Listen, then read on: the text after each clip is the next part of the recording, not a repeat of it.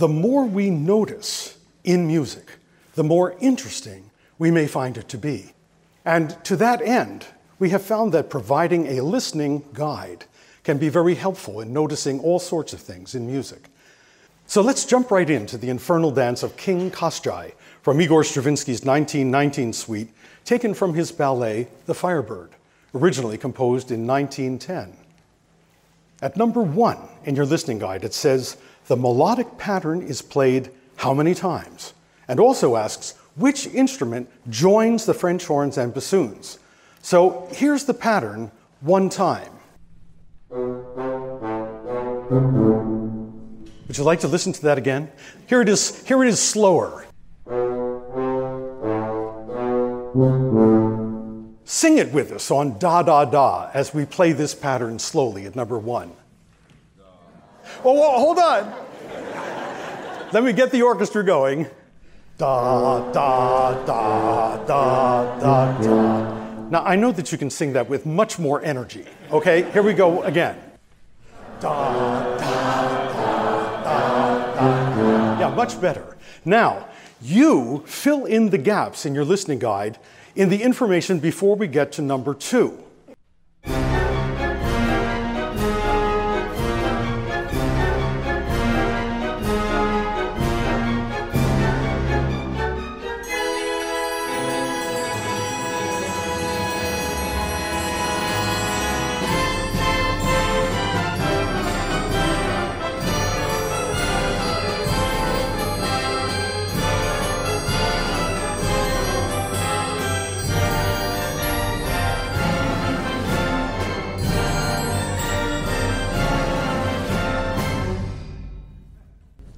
Is something funny? okay, so how many times did the pattern occur? Zero, right. Some of you may have noticed that was not the same piece of music. and we played the wrong piece of music on purpose just to see if you were really listening.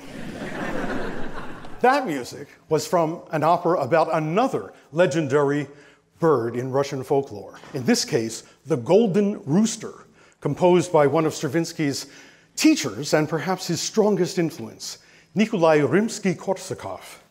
And Stravinsky found a lot of inspiration for his ballet score, The Firebird, in his teacher's opera, The Golden Rooster. Stravinsky also learned from Rimsky Korsakov how to choose which instruments play which notes in the score, a technique called orchestration. But playing the wrong music also gives us an opportunity to briefly discuss the difference between hearing music and listening to music. The truth is, we have all been trained to ignore music as a kind of sonic wallpaper. The electronically reproduced music that accompanies almost every activity in our lives dining in restaurants, shopping at the supermarket, driving in our cars, waiting in waiting rooms. We could make a very long list of things we do every day while music is in the background.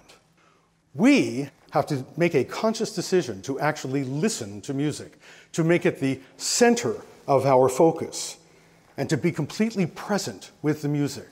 So, knowing that we must choose to listen, once again, at number one in the listening guide, we'll ask you to keep track of how many times the pattern occurs before we get to number two and which instrument joins in at the end of this short pattern. We promise not to tease you this time.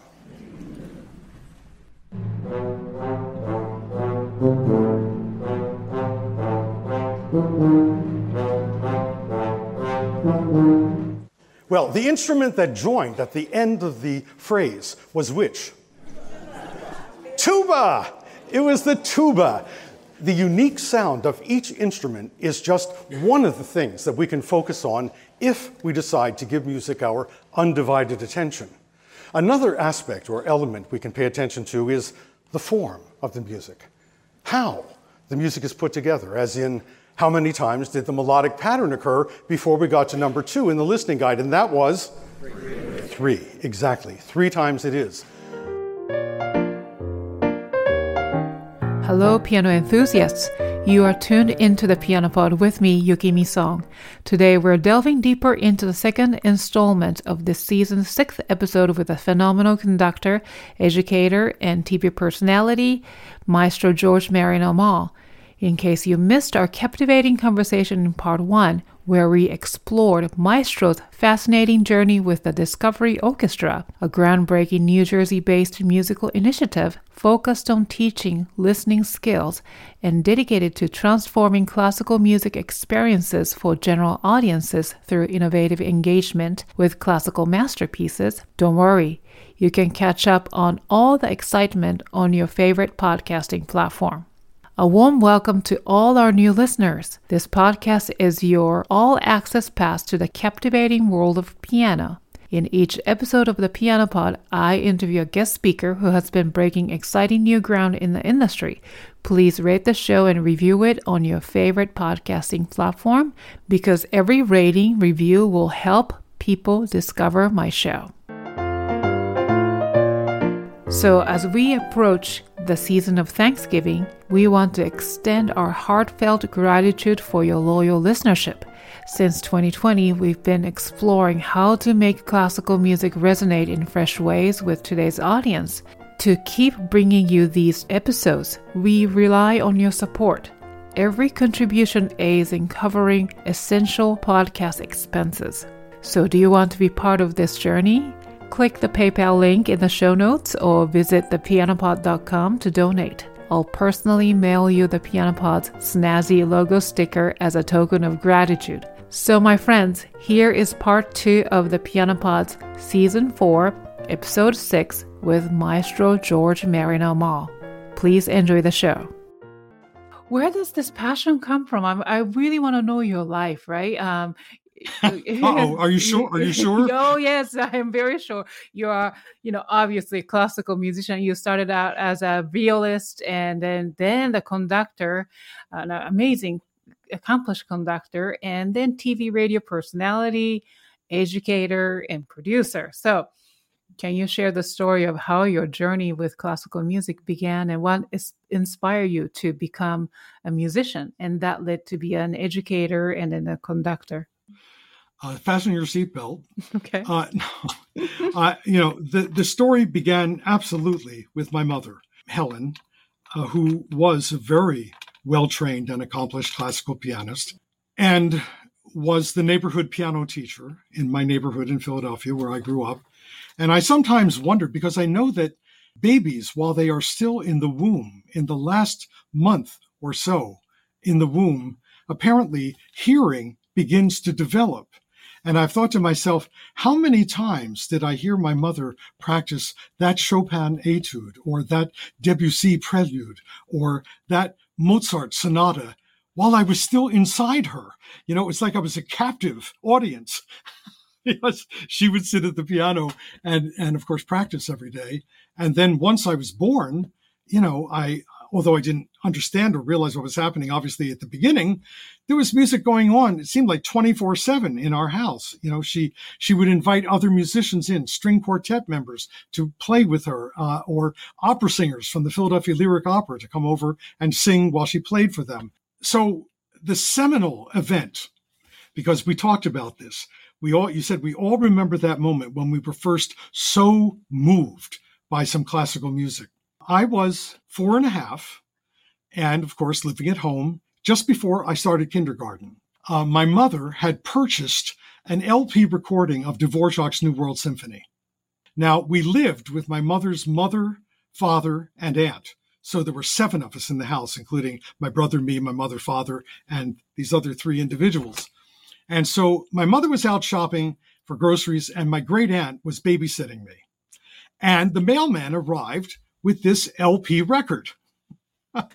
so I didn't know what it was, but Aunt Edna knew what it was, and she got out our portable department store monophonic, disgusting record player.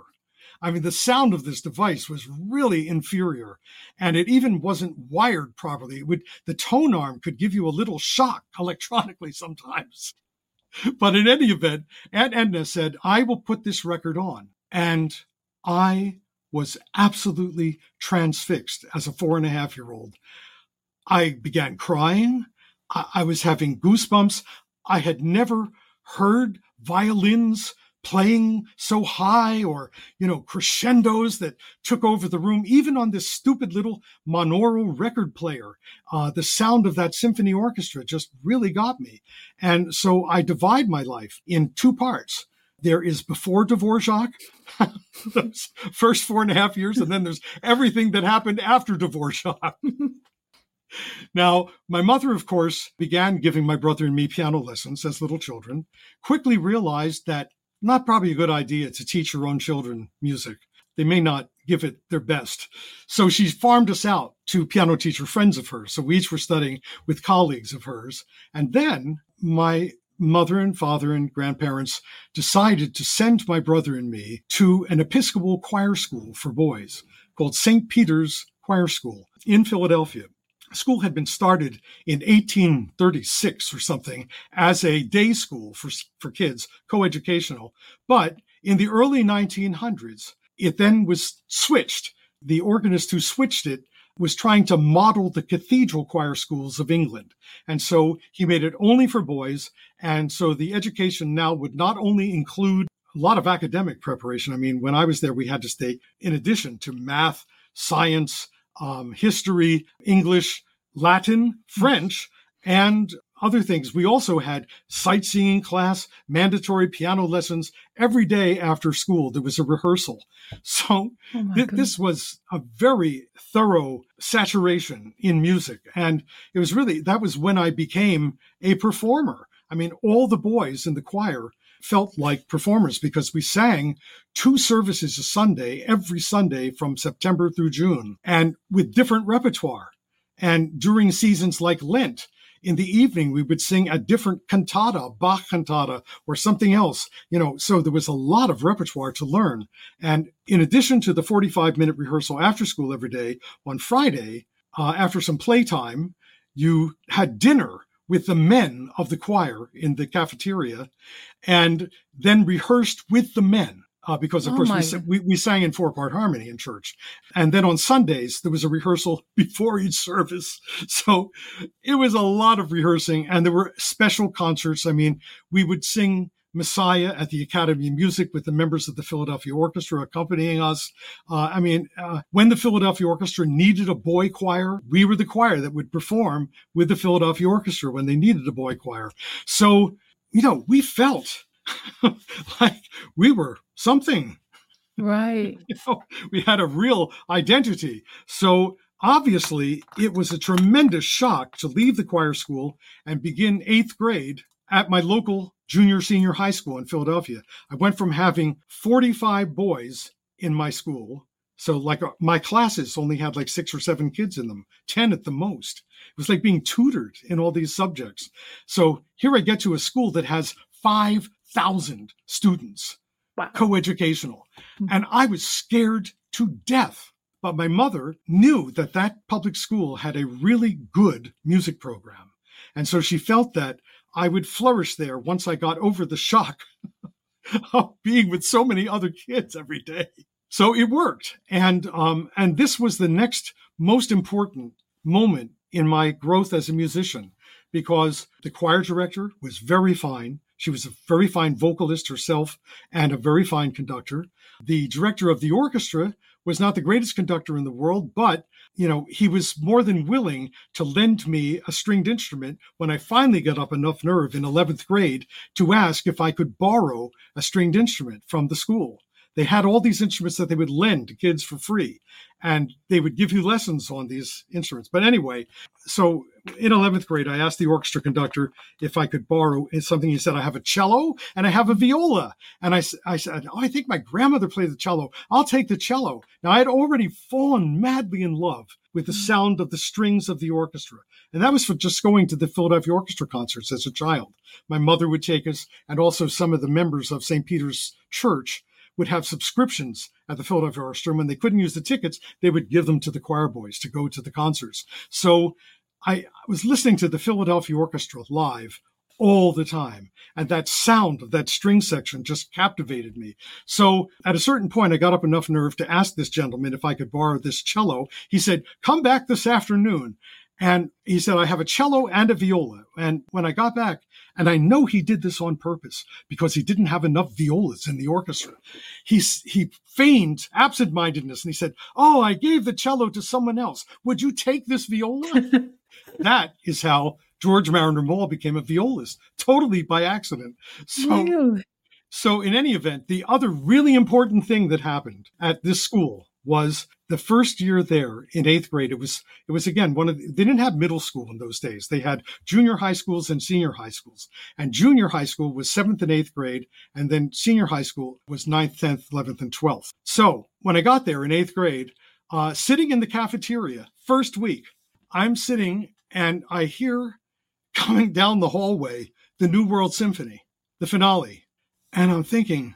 I got to find out where this music's coming from. So I left my lunch and went down the hallway, and there was a separate wing for all the music classes and ensembles. There were two large rehearsal rooms and one smaller rehearsal room and several classrooms and offices for the faculty. But it was built in such a way that the noise pollution that musicians make did not reach the math classes and the English classes. They, they, we were walled off from the rest of the school. So I walked down this corridor to get to the music wing. And of course, the music was pouring out of this room. And the first thought that I had was, why are the students not misbehaving? Because I, I grew up in a working class neighborhood and all my friends thought that my obsession with classical music was rather nutty.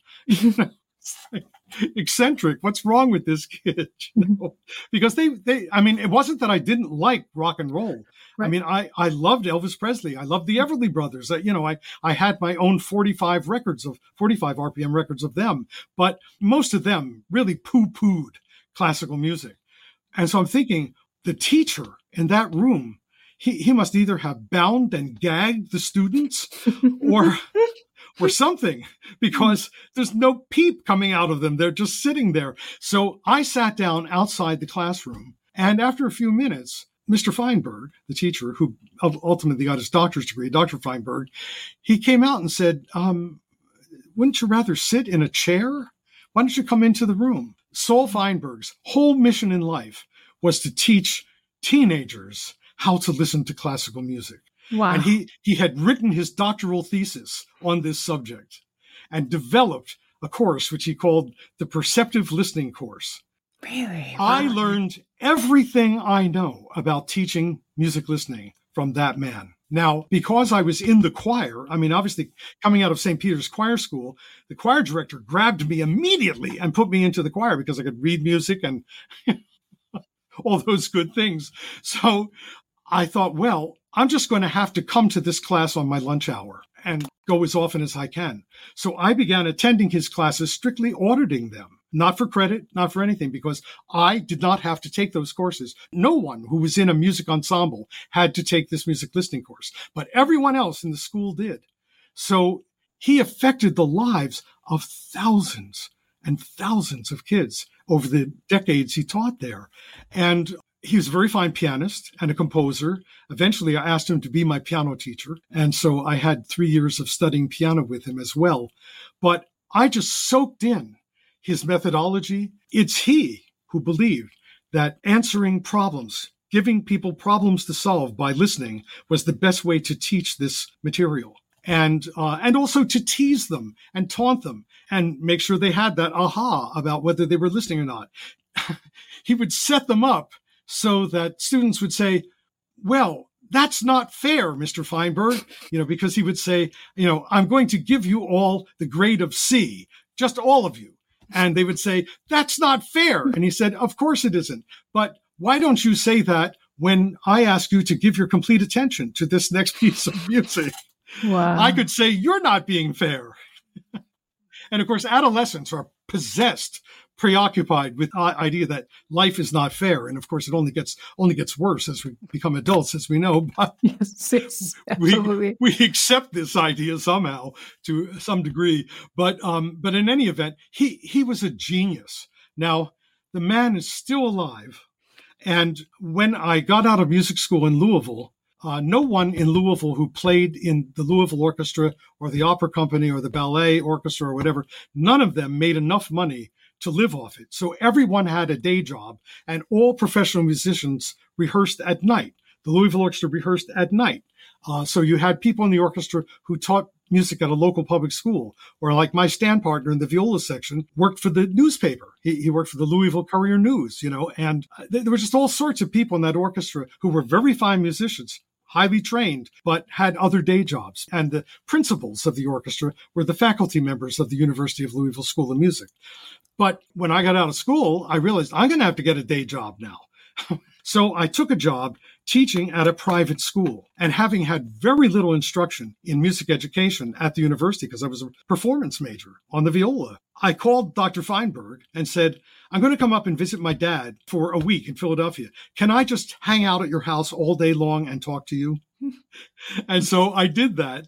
And hmm. he, well, before you get here, I want you to order a copy of my doctoral thesis from the University of Michigan, where they had copies of all these things on microfilm or something, and they would print you a copy of a thesis. He said, before you get here, read my thesis and then we'll talk about it.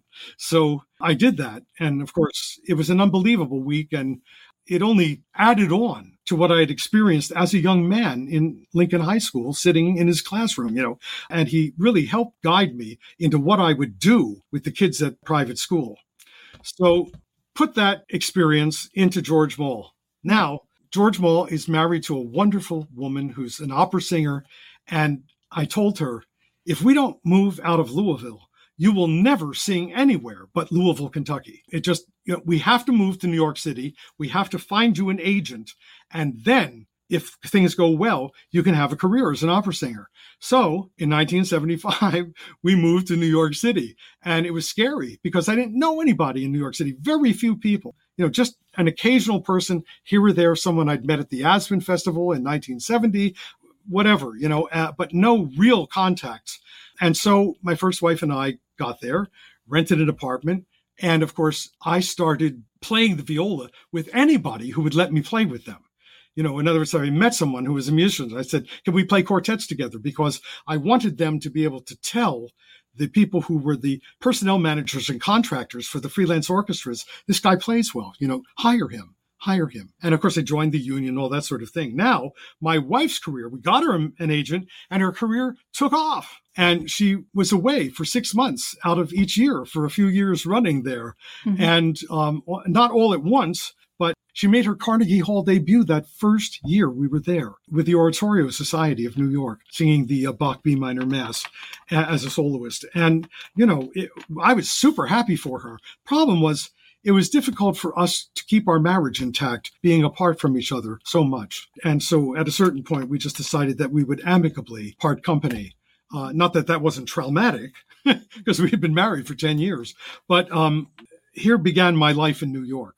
And it was challenging. We were constantly running out of money, and we would call her father in Louisville and say, Can we please borrow X amount of money? And he would say yes, knowing we never would be able to repay him. And then the next month we would call my dad and say, Dad, can, I, can we borrow some money for the rent or whatever? You know, long story short, you know, I finally began to be able to support myself as a violist.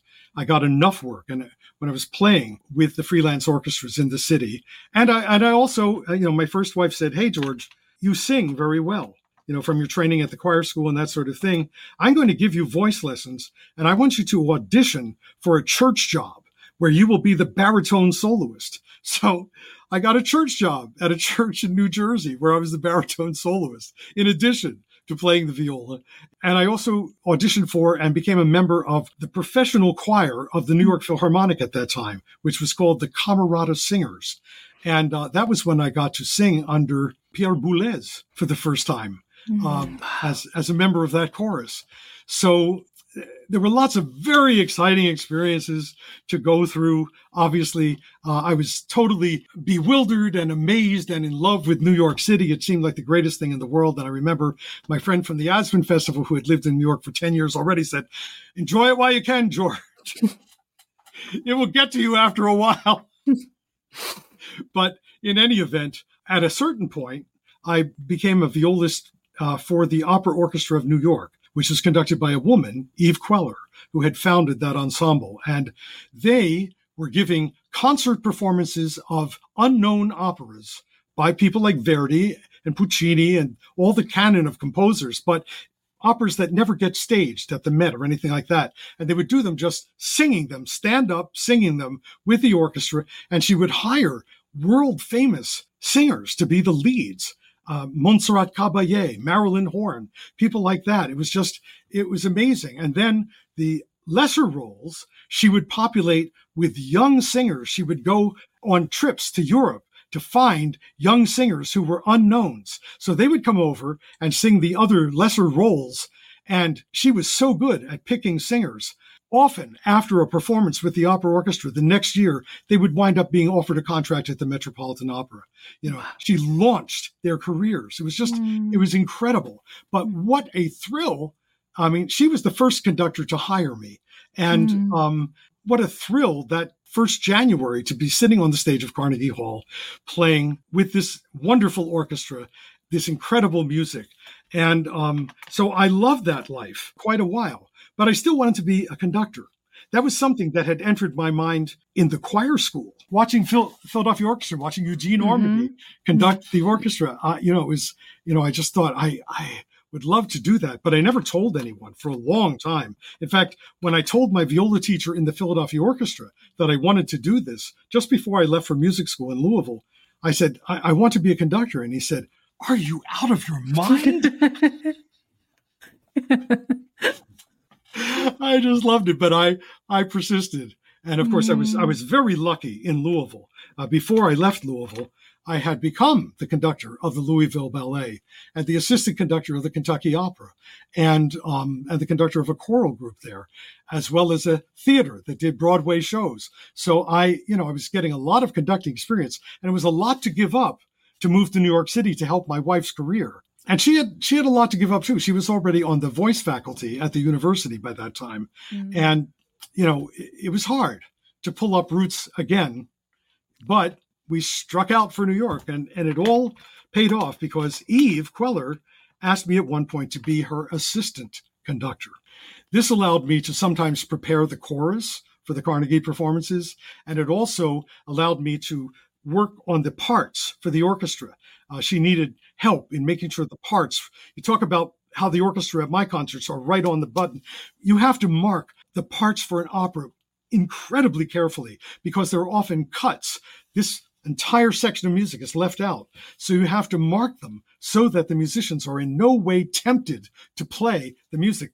And, and her rule was if they can't see it, they can't play it.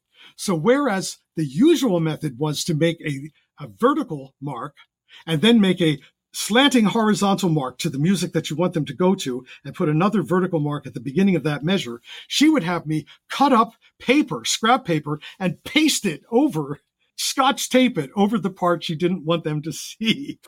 so, so they never played the wrong music in rehearsal or in concerts because we made sure the parts were absolutely prepared for that performance. And uh, in any event, she liked me. And now that my marriage had ended, I, I, remember there was an occasion when I told the personnel manager of the orchestra that I was dreading the next week. And he said, Why, George? And he said, I, I said, well, I, I'm going with my first wife to tell her Southern Baptist parents that we have decided to divorce. And he says, boy, that sounds bad. Now, as it turns out, Marcia, my present wife, was a rehearsal pianist for the Opera Orchestra of New York. She'd been playing in rehearsal, piano rehearsals with Marilyn Horne and Montserrat Caballé and, wow. and Nikolai Gedda and whomever, you know. Wow. So she overheard this conversation. Now, I knew Marcia. I thought she was very cute. and um, she was listening to this conversation. Now, I had never anything to do with Marcia except professionally at the Opera Orchestra. But um, she seemed like a nice person, but she came out. She said, Do "You know, George, I had this same conversation with my parents a couple weeks ago. My husband and I are divorcing." I said, "Oh."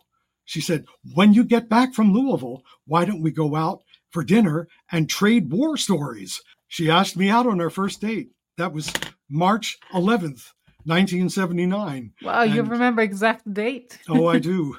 At a certain point, I was told about an opportunity at the League of American Orchestras to study with an Austrian conductor named Richard Johannes Lert. Now, Dr. Lert had played in the Berlin Philharmonic under Artur Nikisch, who at the turn of the 19th century was deemed to be the greatest conductor in the world at that point. And Dr. Lert not only played under him in the Berlin Philharmonic, but also became a conducting student of his. Dr. Lert's parents had been friends of Johannes Brahms. Hmm. And when Dr. Lert was a little boy, Brahms had bounced him up and down on his knee when his parents would visit sometimes. Oh so this man's and he and Dr. Lert had also studied conducting with Richard Strauss. Oh, wow. So his credentials were unbelievable. And because his wife had a career that he felt was not advancing in Europe, he made the decision because she was a Hollywood film script writer to move. I mean, she was a film script writer to move to Hollywood, California, so that she could have a bigger career as a script writer. So he became the conductor of the Pasadena Symphony and stayed there for many, many decades. And at a certain point, his reputation as a conductor and guru and teacher began to spread. And so the League of American Orchestras said, Richard Lert, Richard Johannes Lert, his parents had named him for Brahms, his middle name.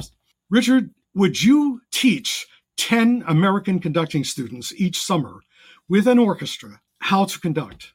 And he said, I will. So this program started. It went on for many, many years. And I heard about it and I had to ask for a recommendation. So I asked Eve Queller to write a recommendation. And then I asked Lukas Foss, who at that time was the music director of the Brooklyn Philharmonic, which I also played in. He also wrote a recommendation for me. And so they invited me to audition for a fellowship to study with this man. I did the audition. The audition was with the New Jersey Symphony on this East Coast. The mm-hmm. people who auditioned were on the East Coast. And I was selected as one of the 10 people to go study with this man mm-hmm. uh, who held forth in Virginia. They had this res- ancient resort. It was built during the Civil War era. Big hotel, wooden hotel, little wooden cabins. And uh, that's where they had this. And they, they would play in the ballroom of this hotel. It's where the orchestra would assemble and Dr. Lert would work with his students. So, anyway, that was another total seminal moment in my life. He was the greatest conducting teacher I ever had. And he certainly was one of the greatest conductors I ever saw conduct. He, with his eyes and little gestures of his hand, could elicit the most unbelievable responses from an orchestra. It was quite something to behold. So, anyway, after that, a year later, the music director of the New Jersey Symphony, who had watched me in the competition to get this fellowship conduct his orchestra, he remembered me. And when he needed an assistant conductor out of the blue, called me in my apartment in Manhattan and said, uh, George, he was Polish, George, I might have some work for you. Come have lunch in Newark. So I go over to Newark and I almost drop my spoon in my soup when he outed with I'd like you to be my assistant conductor. I, I, thought, you've seen me conduct for like 10 minutes in this audition, you know. Anyway, I guess he liked what he saw. So wow. that was when I got my first real big with a larger ensemble conducting job. And um, things have sort of progressed from there. Oh it's oh my goodness. A, it's been a wild ride. And I wanted for the worst way just to be a symphony orchestra conductor at that point. I mean, my first goal had been get a job in a symphony orchestra like my teacher in the Philadelphia Orchestra, play in a symphony orchestra. Well, I did that, then get some conducting work, which I did. And um, it seemed like that was the main driver. But somewhere on the way to the forum, as they say in that play, I realized that the best thing I could do with my time, however much time I have left, is to try to help people be very moved by this music what could I do to do this? And that's really what started us on this road that we're on right now with the Discovery Orchestra. I just felt like I had to reach as many people as I could with what I call the good news of classical music. It's, you know, it's, it's, it's a life force that once you become entangled with it, it, it changes your life forever. I, I knew from age four and a half, remember. Mm, but where was the turning point where you wanted to be the conductor then in the end you wanted to do this work of yeah right well mm-hmm. we you know we had started the philharmonic orchestra of new jersey uh, that that began when at a certain point uh, I realized I wanted to have my own professional orchestra. And that's a very difficult thing to achieve. You can audition for those few jobs that come up. You can submit your resume and go meet the board members and what have you. But without an agent, it is very difficult to get a really decent conducting job in this country. So I thought, I know the freelance players. I've been one of them. I know these people. I'm going to start an orchestra in central New Jersey where there is no orchestra and we'll play symphonic concerts for the audiences out there. So that was the rationale behind starting the Philharmonic Orchestra of New Jersey. Now, I would tell any conductor who thinks this idea, don't do it. You're nuts. I mean, it was anguishing to hmm. create the Philharmonic Orchestra of New Jersey. But we did. I mean, there were rough patches, times when I thought we were going to totally run out of money, but didn't. And we got it going so that we were a respected concert series to go to at that point. And as I said, playing at Richardson Auditorium and also uh, in Princeton and also at the Art Center in Newark. And um, we, you know, we were going all guns blazing. I mean, the, the orchestra had a good reputation. We got wonderful reviews, although I said those not important to me as much as hyping the concerts before they happen so that an audience wants to attend them. But it was all from starting that music listening class in response to people asking us, what can I do to learn about classical music? And then it was sort of like all that work with Saul Feinberg came blasting into my brain. And it was like, we have to do more of this. And the thing just snowballed until, you know, the board said, this is the most important thing we do. This is what other orchestras are not doing. We need to do this. Wow. So since the start, the whole entire, let's say, concert series at that time, concerts were all like you are holding the microphone and say all, all discovery oh, concerts. Oh. Yep. Everything we would do was a discovery concert.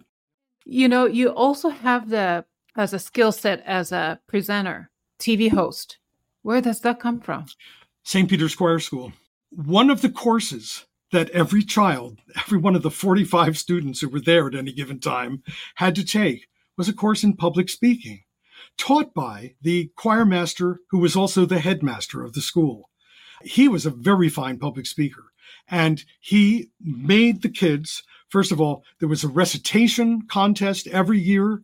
Sometime in the spring, you would be required to either recite prose or poetry from memory in front of your parents and your grandparents and all the other kids in the school. Prizes would be awarded for what they thought were the best recitations. And in the weekly classes, you had to extemporaneously speak on a given subject. Dr. Gilbert would give you a subject to speak on, and then he would have you go out of the room and while you were out of the room, he would point to various kids to do distracting things while you were talking. In other words, he would tell this kid to drop his pencil at a certain point on cue and this person to rustle a piece of paper or whatever, just to try to get you jolted while you were doing your extemporaneous speech.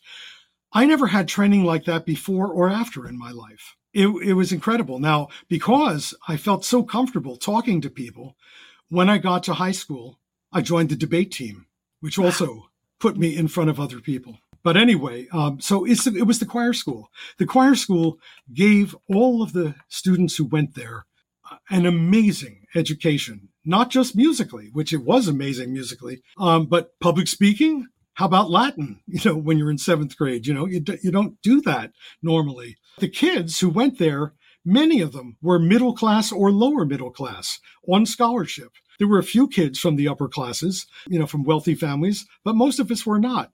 And so um, he had his hands full, you know, turning us into polished little kids who, who could function well in polite society. But I guess you were prepared to be who you are today.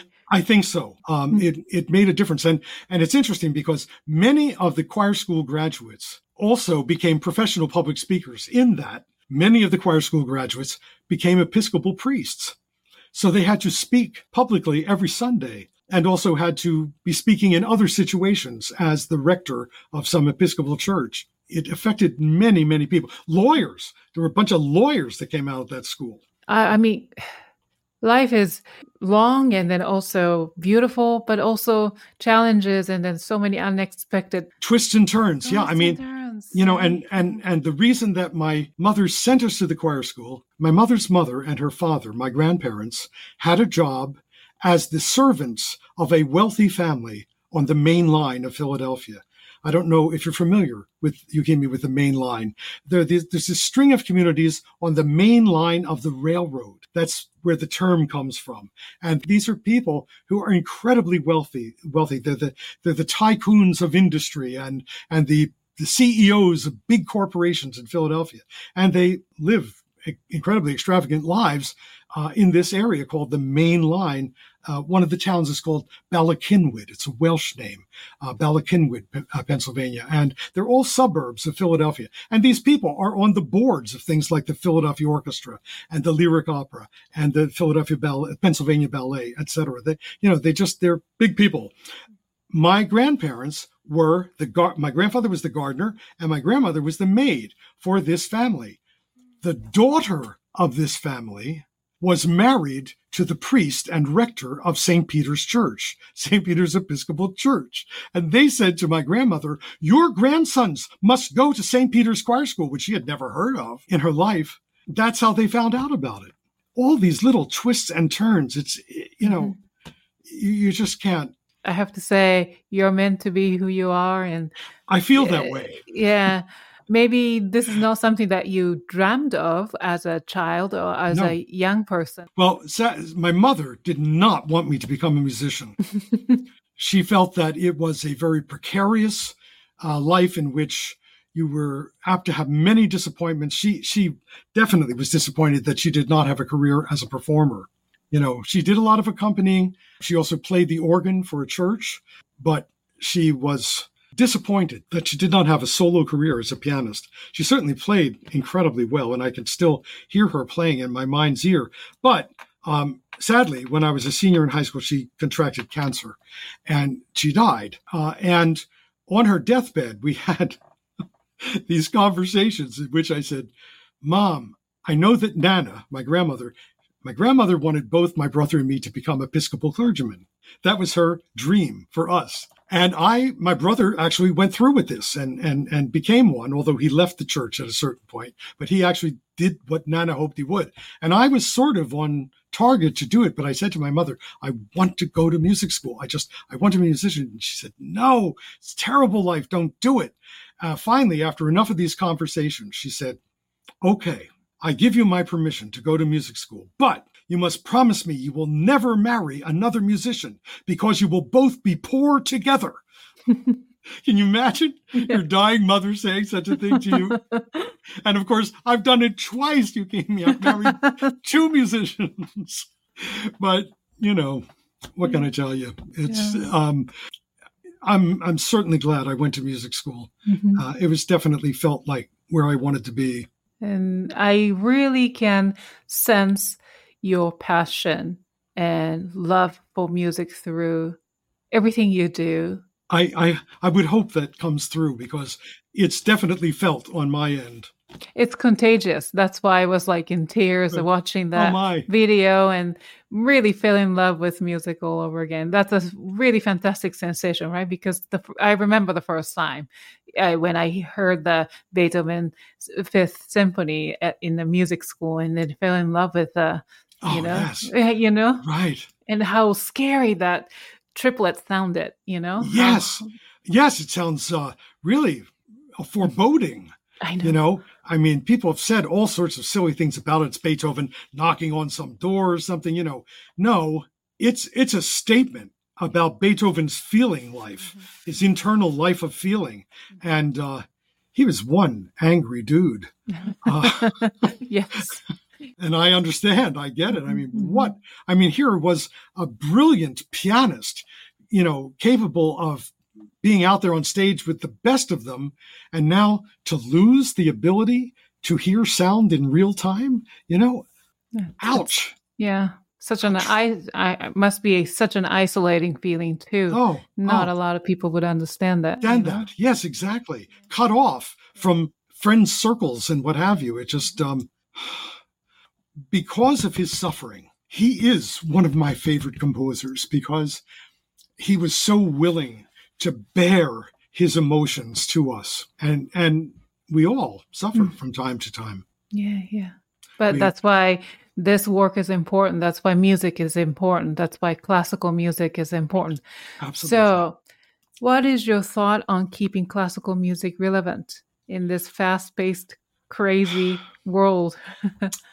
to me, the only way is to teach as many people as possible to listen. In other words, I can't tell them stories. I can't show them movies about the life of a composer. I can't, you know, I can't go down the street with a bullhorn like some campaign for office and say, come to the concerts. You know, you're going to really, I mean, that's not practical. Somehow, I often say that if I were the king of the United States, which I am not and never will be, we will never have a king if I have anything to do with it. Um, but I would decree that every child would study the art of listening to music in school so that like the people who grew up in Hungary, having been raised on the Kodály method. I mean, when I conducted in Budapest, the one time I conducted there, uh, conducting Carmina Burana, I will never forget the sensation of the audience because I knew that they were all trained to read music at sight and were very musically literate. I, I've never felt an audience so clinging to every sound that we made that night. And so it's not that it can't be done, but of course that was a socialist country with a dictatorship and it was just decreed that everybody would study the Kodály method in school, you know. So I don't know if it's, I don't know, it's still the case at this moment under Orbán. I have no idea. But um, it was definitely the case at that point and that's what i would do to try to make it happen now we can't do that right that's it's not going to happen in the united states so the question is what is the method by which we can teach the most people how to listen and i'm convinced it's electronically in other words if we can somehow get someone to click for just a minute click onto something that catches their fancy or their attention i mean obviously I, i'm always telling people you will never have an experience like this mm. if you have this experience.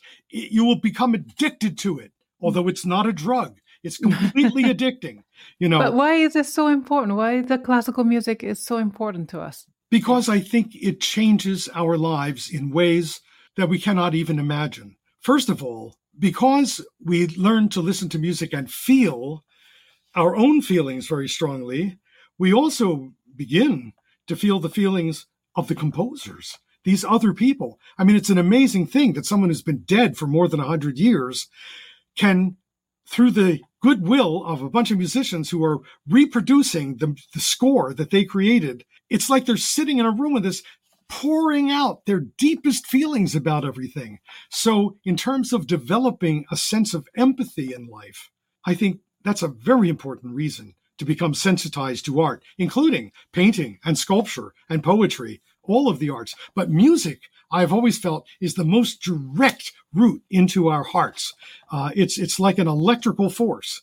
You can't even see it. You can't touch it. As Saul Feinberg always said, it's invisible. And it's not like a painting that you can hang at the Philadelphia Art Museum and it will always be there and you can go look at it whenever you want. This thing occurs in time and then it's gone. Yes. So if you're not there with it every second, you're going to miss something important. I mean, when Brahms changes that one chord, the last time that melody comes back, if you're there from the beginning, it will seem shattering, just earth shatteringly, emotionally moving to hear that one chord change. Same thing with a Bach chorale, you know. Uh, but I think if you were severely emotionally disturbed in some way, uh, if you were filled with so much either self hatred or I don't know what, sadly, uh, you might not receive those benefits from classical music. But I think most people, certainly more than the less than 5% of the American population that regularly listens to classical music. And I mean listen, not hear, not have it on in the office while they're working in the office or have it on while they're cooking in the kitchen. No, actually, you know, something less than 5% of the US population sits down and listens or stands and listens, whatever they do, but gives it their undivided attention that percentage needs to grow somehow. That's right. Yes. Ah, uh, Maestro, I can be with you forever talking oh. about wonderful. Well, I, wonderful... I won't. I, I won't tell Marcia you said that. But but it's really nice to be with you. So I know we have to really end our conversation soon. So before we go, I just want to say to my audience that the Discovery Orchestra is uh, obviously available on YouTube channel, and also you have a, a podcast show, Notes from, Under the Piano. And then also you have, uh, so for Discovery Orchestra, you can go to discoveryorchestra.org and then your app is AHA Classical app. So you can find them on any app store, correct? And on PBS Passport, uh, our television shows are there. if you're a member of your local public television station, you get free access to mm-hmm. PBS Passport. You can watch any shows, including ours, on that uh, particular uh, site online. And um, trying to think if there's any other venue. Well, again, you can tune in to the radio online on second and fourth Saturdays of the month, 7:30 wwfm.org. So before I let you go, we have one more thing to do, which is the rapid fire questions where yeah. I get to ask fun questions. So no exp- explanation is needed. So uh, let's go. Hit All right. Me. All righty. What is your comfort food? Uh, comfort food is um, chocolate. How do you like your coffee? With cream and artificial sweetener. Mm. Cats or dogs? I, I love both, but cats have been my pet of choice through most of my life. I've had both. Love dogs, but cats are it. Summer or winter? Um, neither. Fall is my favorite season. okay, yes. What skill have you always wanted to learn but haven't had the chance to? I would say to play the electric bass or the acoustic bass in a jazz ensemble and and and, and improvising. Ah, uh, improvising, yes. What is your word or words to live by? Uh, love one another. Mm, beautiful. What is the most important quality you look for in other people? A genuineness, uh, someone who does not have pretense or some facade, that you feel like you're getting right to them when you meet them. Name three people who inspire you, living or dead. Well, obviously, we're going to say Saul Feinberg. Uh, we're going to say Richard Lert, R- Richard Johannes Lert, and uh, Marcia, my mm-hmm. wife. Beautiful. Name one piece in your current playlist. In my current playlist, um, Bach Brandenburg Concerto number four. What do you believe is the key to a fulfilling life? Learning to appreciate yourself fully and other people. Last question. Fill in the blank. Music is blank. Music is the world to me. Ding, ding, ding. Thank you so much, Maestro. It's been a wonderful conversation. And this concludes this episode of the Piano Pod. Thank you, Mr. Maull, for joining my show today and sharing your stories, insights, expertise. You can learn more about Maestro Maull and his incredible work at the Discovery Orchestra. Please visit their uh, website at discoveryorchestra.org and don't forget to check out the interactive music appreciation, app AHA Classical at ahaclassical.com. All the links are listed in the show notes. And thank you to my wonderful audience fans for tuning in. If you enjoyed today's episode, please rate and review it on your favorite podcasting platform. Remember to hit the thumbs up. Uh, and subscribe to my YouTube channel if you're watching this episode. Follow the Piano Pod on social media to get the latest piano news via Facebook, Twitter, Instagram, and LinkedIn. I will see you for the next episode of the Piano Pod. Thank you, Maestro, once again. Yukimi, thank you so much for inviting me to be your guest. Thank you.